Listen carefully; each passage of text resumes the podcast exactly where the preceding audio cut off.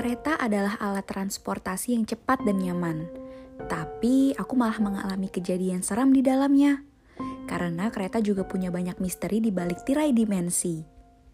Aku akan cerita pengalaman seram di atas kereta. Din, nanti kalau ke Jakarta lagi, kamu nginep di tempatku aja ya.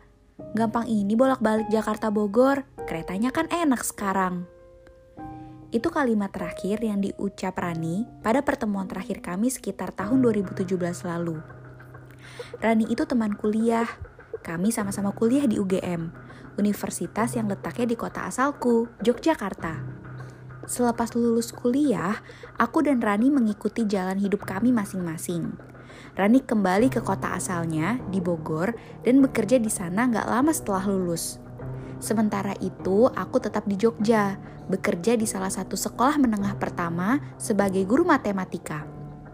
Sebagai guru, beberapa kali aku harus ke Jakarta untuk mengikuti pelatihan ataupun seminar, tapi nggak terlalu sering juga. Nah, pada bulan Juli 2019, aku ditunjuk oleh sekolah untuk mengikuti seminar pendidikan di Jakarta. Sendirian, aku harus mewakili sekolah.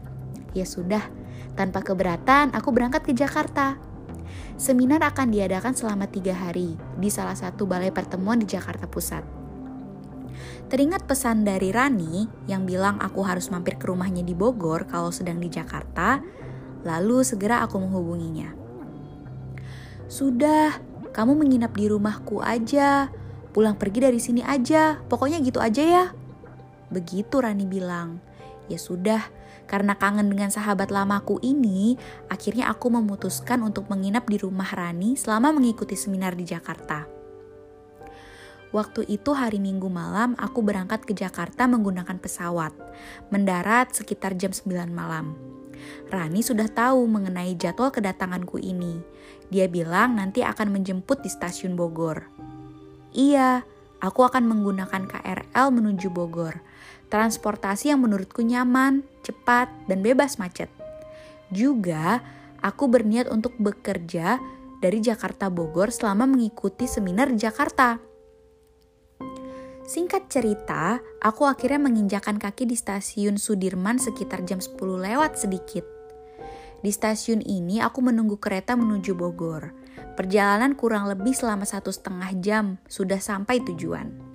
Sebagai orang Jogja, walaupun sudah sering kali melancong ke Jakarta, tapi tetap saja aku masih kikuk mengikuti ritme hidup di kota metropolitan ini. Semua orang seperti kesetanan dikejar waktu, berlomba-lomba saling berebutan untuk mencari nafkah yang ada. Tapi untung aja, hari pertama di Jakarta kali ini adalah hari Minggu. Bus dan kereta nggak sepenuh pada hari kerja. Aku bisa sedikit bernafas lega. Sama, stasiun Sudirman juga sepi. Sangat sepi malah. Hanya beberapa orang yang sepertinya satu tujuan denganku, karena kami berdiri di jalur yang sama.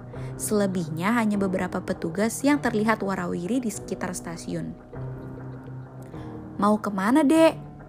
Suara seseorang bapak membuyarkan lamunanku ketika aku sedang duduk di kursi besi panjang. Ke Bogor, pak, jawabku. Dari luar kota ya? Tanya bapak itu lagi. Iya, pak, saya dari Jogja. Iya sih, menurut sedikit temanku yang ada di Jakarta, Wajah dan penampilanku sangat terlihat kalau aku dari luar Jakarta. Jadi akan sangat kelihatan kalau aku bukan orang Jakarta. Kemeja gombrong lengan pendek, rok panjang kain, sepatu kets berwarna putih.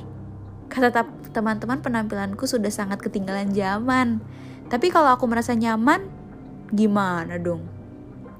Oh iya, bapak yang kemudian duduk di sebelah kiriku ini sudah kelihatan tua Perkiraanku umurnya sudah sekitar 60 tahun. Tubuhnya kurus, berbalut jaket tebal berwarna biru. Rambutnya sudah putih semua, tertutup oleh peci hitam yang dia pakai.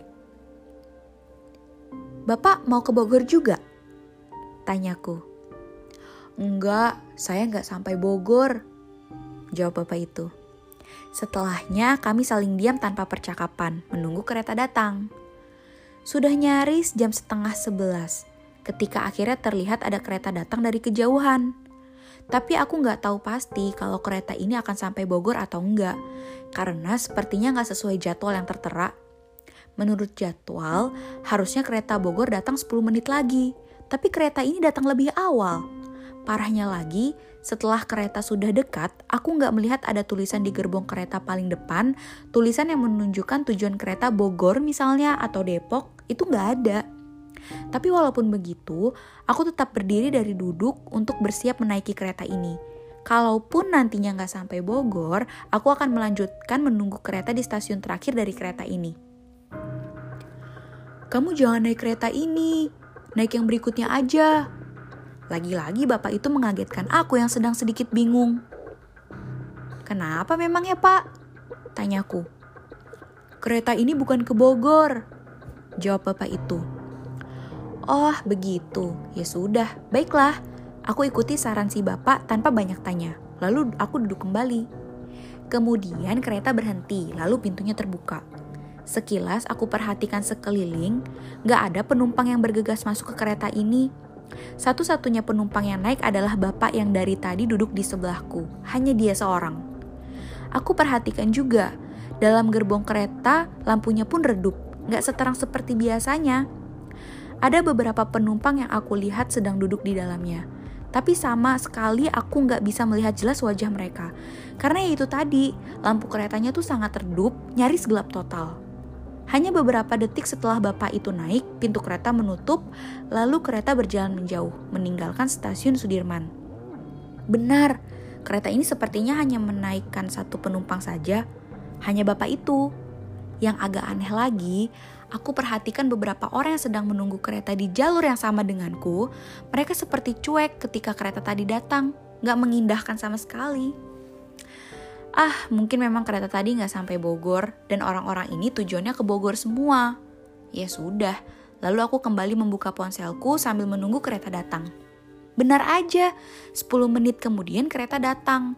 Kali ini aku yakin kalau ini keretanya karena sesuai jadwal dan tertera tulisan Bogor di kereta paling depan. Bangkit dari duduk, lalu aku bersiap untuk masuk kereta. Sambil menunggu kereta benar-benar berhenti dan terbuka pintunya, aku memperhatikan sekitar.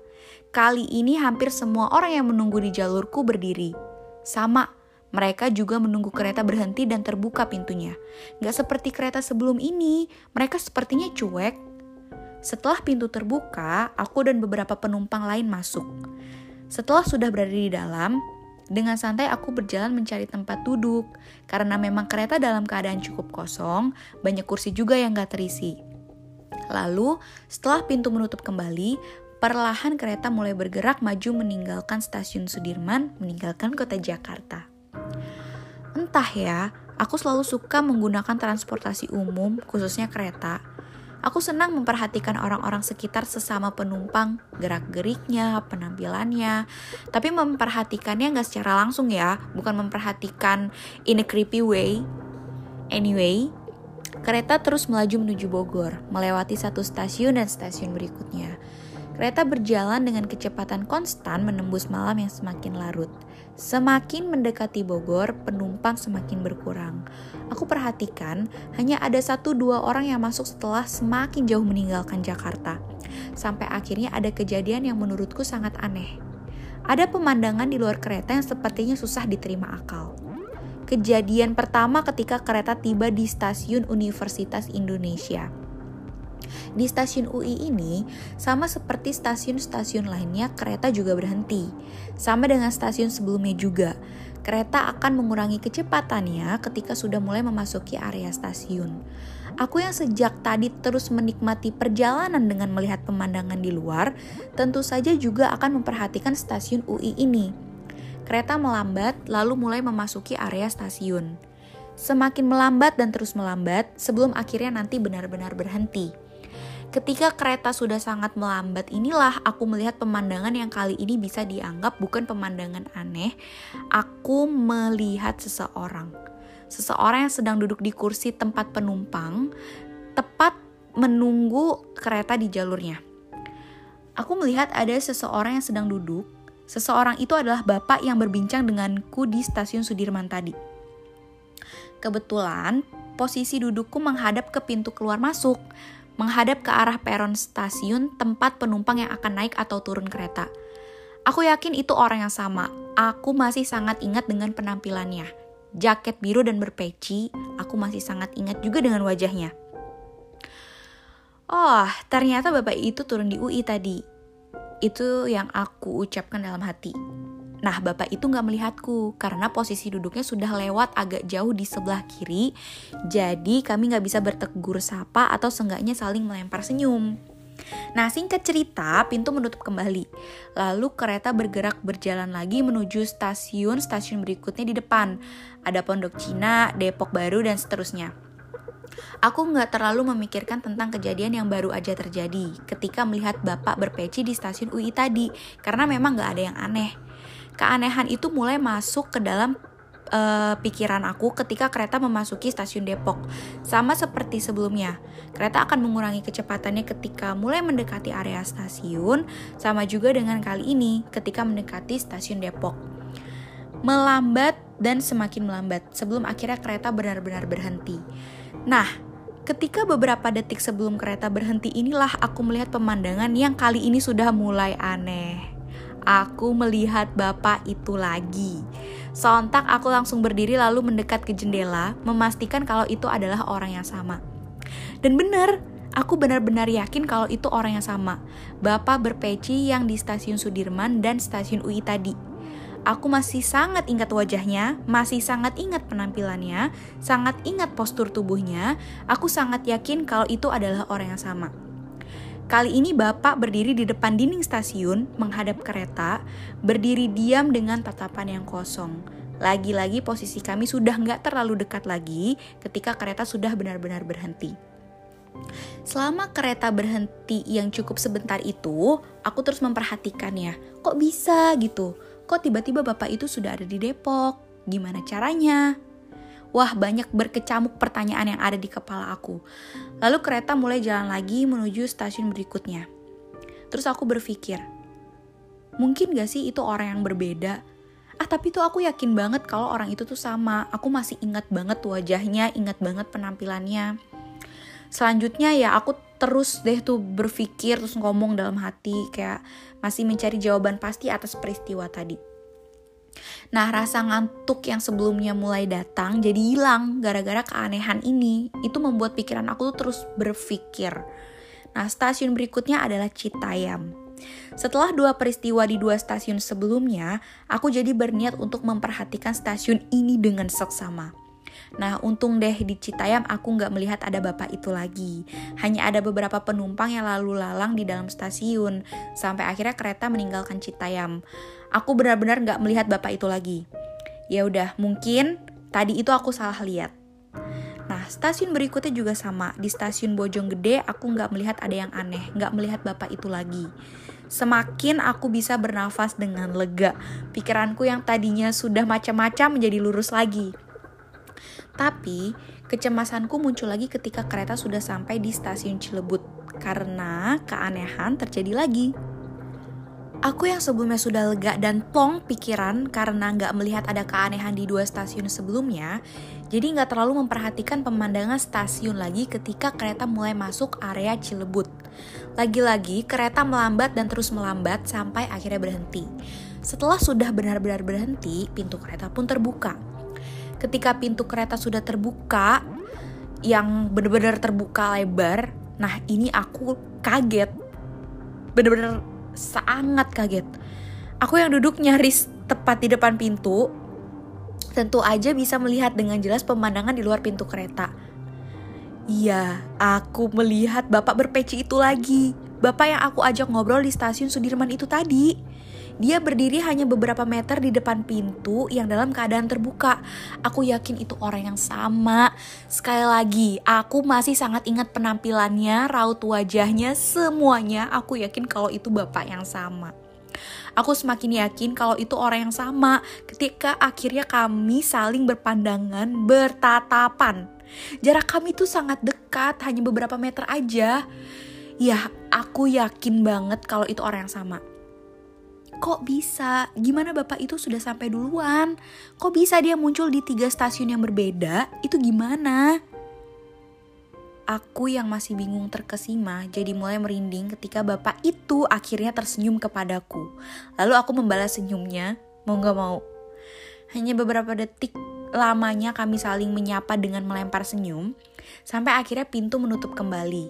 Ketika pintu sudah tertutup, aku itu langsung berdiri lalu mendekat ke jendela untuk memastikan sekali lagi.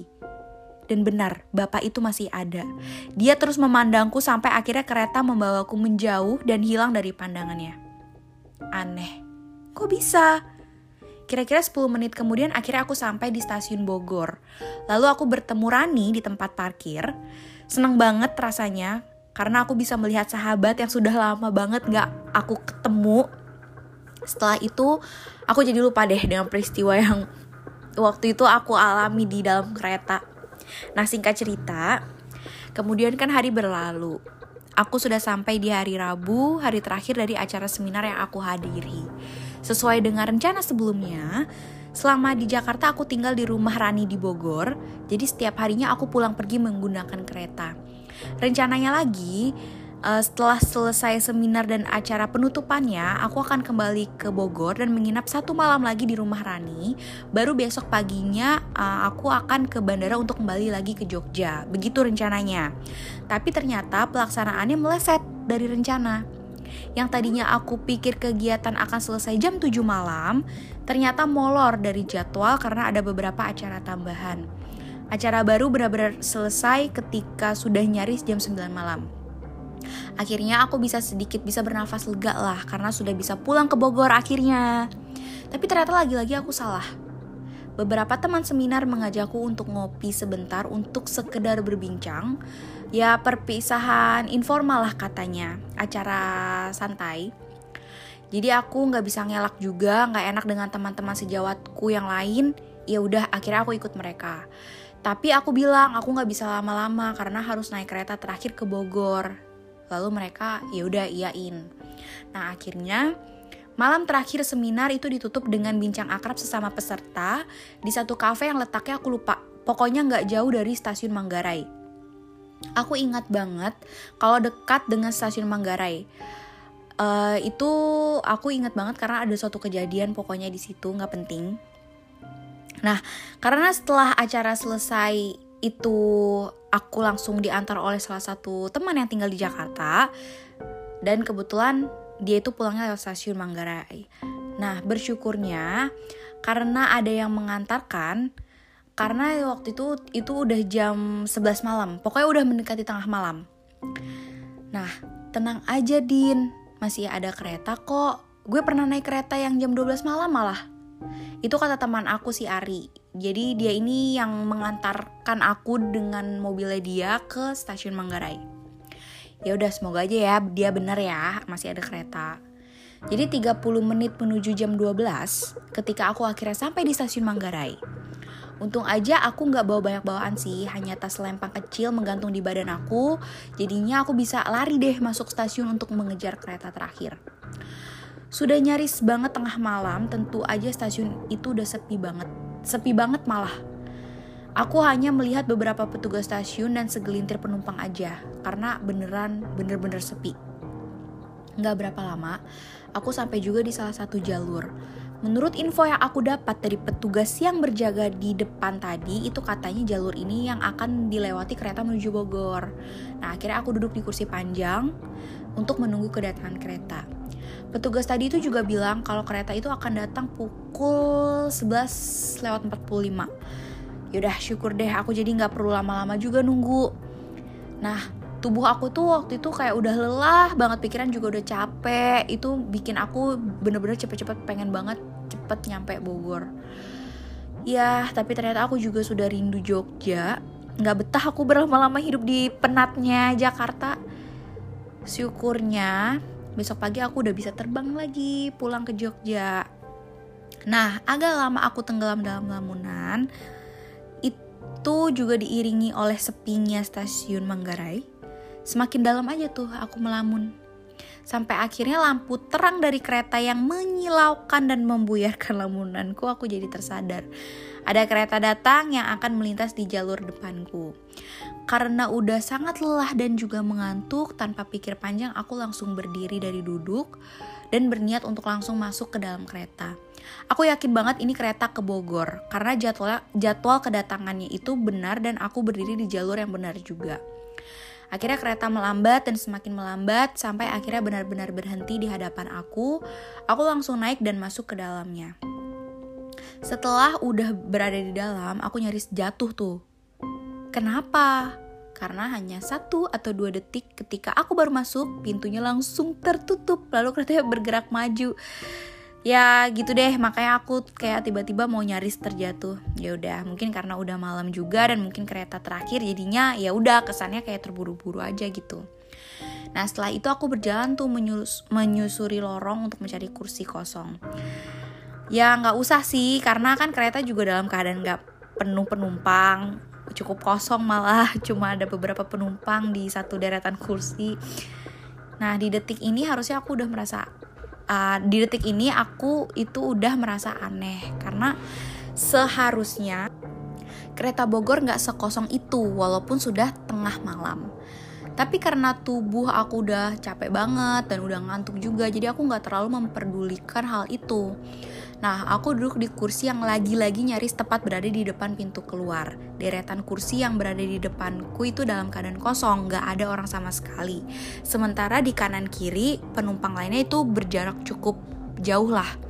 Nah, aku duduk bersandar mencari posisi PW lah ya untuk terlelap dan karena aku benar-benar lelah banget. Nah, ada yang gak seperti biasanya. Aku baru sadar kalau ternyata dalam kereta itu keadaannya gelap biasanya kan terang benderang tuh nah sekali lagi aku nggak memperdulikan hal itu karena aku lebih fokus untuk yaudahlah gue mau istirahat dulu mau tidur sebentar Nah, mungkin ada kerusakan lampu kali ya di gerbong gitu, jadinya gelap, nggak ada penerangan, ya gitu deh yang aku pikirkan pada saat itu. Dan benar, dalam dalam kereta tuh emang keadaannya tuh gelap, pencahayaannya tuh hanya e, didapat dari lampu-lampu kota dari luar sepanjang jalan. Nah, sekitar aku tuh melihat sekitar, eh sekilas aku melihat sekitar beberapa orang di dalam kereta tuh duduk diam dalam gelap. Nggak ada yang berbincang satu sama lain. Jadi kereta tuh bener-bener sangat sepi. Nggak terdengar suara apa-apa juga dari luar. Bener-bener sepi banget.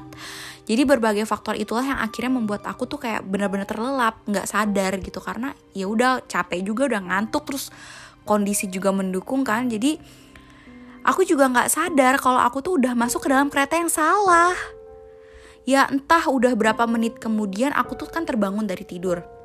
Entah kenapa juga aku tuh pokoknya tiba-tiba bang kebangun gitu terus aku kucek-kucek mata aku aku coba untuk memperjelas penglihatan aku. Itu kelihatan banget tuh cahaya lampu dari luar tuh terlihat berkelabatan. Nah gerbong kereta yang aku tempati ini juga masih dalam keadaan gelap. Jujur ada perasaan aneh ketika aku ketika aku udah benar-benar sadar aku merasa kalau tubuh aku itu capek banget kaki aku tuh pegel banget. Dan ternyata juga tubuh dan bajuku itu basah banget karena keringat. Jadi tuh aku bener-bener basah keringetan banget tuh aneh banget. Dan aku tuh kayak bener-bener merasa capek banget. Terus aku mikir kan aku ngomong dalam hati tuh udah sampai mana ya nih karena aku tuh kebingungan karena sama sekali nggak mengenali daerah yang sedang aku lalui ini dengan kereta ini. Terus aku Terus ada suara tuh, sudah hampir sampai. Kagetlah aku ada suara yang tiba-tiba terdengar gitu dekat telinga sebelah kiri aku tuh ngomong sudah hampir sampai. Ya aku langsung menengok dong ke arah sumber suara itu.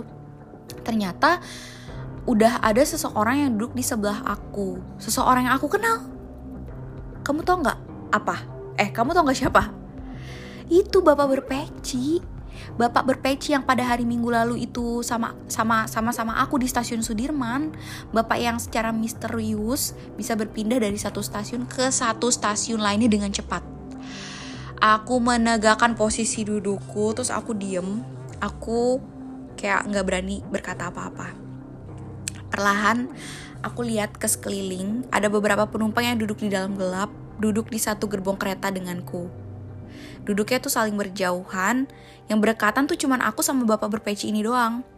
Pelan-pelan ketakutan itu mulai menyeruak banget memenuhi kepala aku. Ketika dengan bantuan sedikit cahaya dari luar akhirnya aku bisa melihat wajah dan penampilan penumpang lainnya dengan jelas. Samar tapi jelas. Satu-satu aku perhatikan. Wajah mereka tuh pucat dengan lingkar gelap di mata mereka. Terus mereka semua tuh kelihatan tuh bener-bener seperti mayat, bener-bener ngeri banget. Terus keringat dingin itu mulai deh tuh keluar dari badan aku tuh deras banget. Aku jadi makin ketakutan karena kereta tuh terus jalan tanpa henti. Jadi tuh dia melewati semua stasiun gitu. Terus kata bapak berpeci itu gini, tenang, sebentar lagi sampai. Aku benar-benar gak jawab karena aku juga gak mampu berbicara apa-apa. Dan detik berikutnya tuh lebih ngeri lagi ya. Jadi salah satu penumpang yang sempat aku perhatikan tadi itu tiba-tiba berdiri dari duduknya. Sosoknya itu perempuan berambut panjang. Dia tuh berdiri terus berjalan. Dia bener-bener lewat persis di depan aku menuju pintu yang menghubungkan dengan gerbong kereta yang ada di depan. Yang mengerikan ini setelah sosok perempuan itu sedang tepat berada di depanku aku melihat kalau dia itu bukan berjalan tapi itu melayang bener-bener kakinya tuh nggak nyentuh lantai kereta oh man setelah sosok perempuan itu, berikutnya aku lihat lagi ada sosok anak-anak yang juga ada lewat di depan aku. Sama, anak ini juga melayang. Ya ampun, kereta apa yang aku naiki ini coba? Aku tuh ngomong dalam hati ini kereta apa gitu. Sumpah aku ketakutan, bener-bener sangat ketakutan. Jadi ketika udah makin banyak penumpang yang kemudian bangun dari duduknya lalu bergerak melayang seliweran di dalam kereta. Bener-bener tubuh aku tuh bergetar hebat. Aku tuh bener-bener nangis tau gak sih di situ bener-bener nangis diem sambil nutup mata sampai akhirnya aku tuh nggak sadarkan diri. Terus tiba-tiba ada yang bangunin, Mbak, bangun Mbak. Langsung aku bingung tuh. Tapi berikutnya aku sadar kalau aku itu ada di stasiun. Udah nggak di dalam kereta hantu itu lagi lah pokoknya. Tapi aku belum tahu itu stasiun apa. Terus aku tanyakan ke orang ke bapak-bapak yang bangunin aku itu saya di mana pak? Stasiun Cilebut mbak. Tadi mbak tiba-tiba udah tidur di sini kata bapak itu. Aku bingung dong. Aku terbangun di peron jalur stasiun Cilebut tepat di samping rel uh, perlintasan kereta aku melihat jam tangan ternyata udah jam 4 pagi. Kemudian aku langsung telepon Rani untuk menjemputku di Cilebut. Bener-bener deh, itu perjalanan kereta yang gak akan pernah aku lupain seumur hidup. Ya udah, itu aja deh cerita seram aku. Thank you semuanya.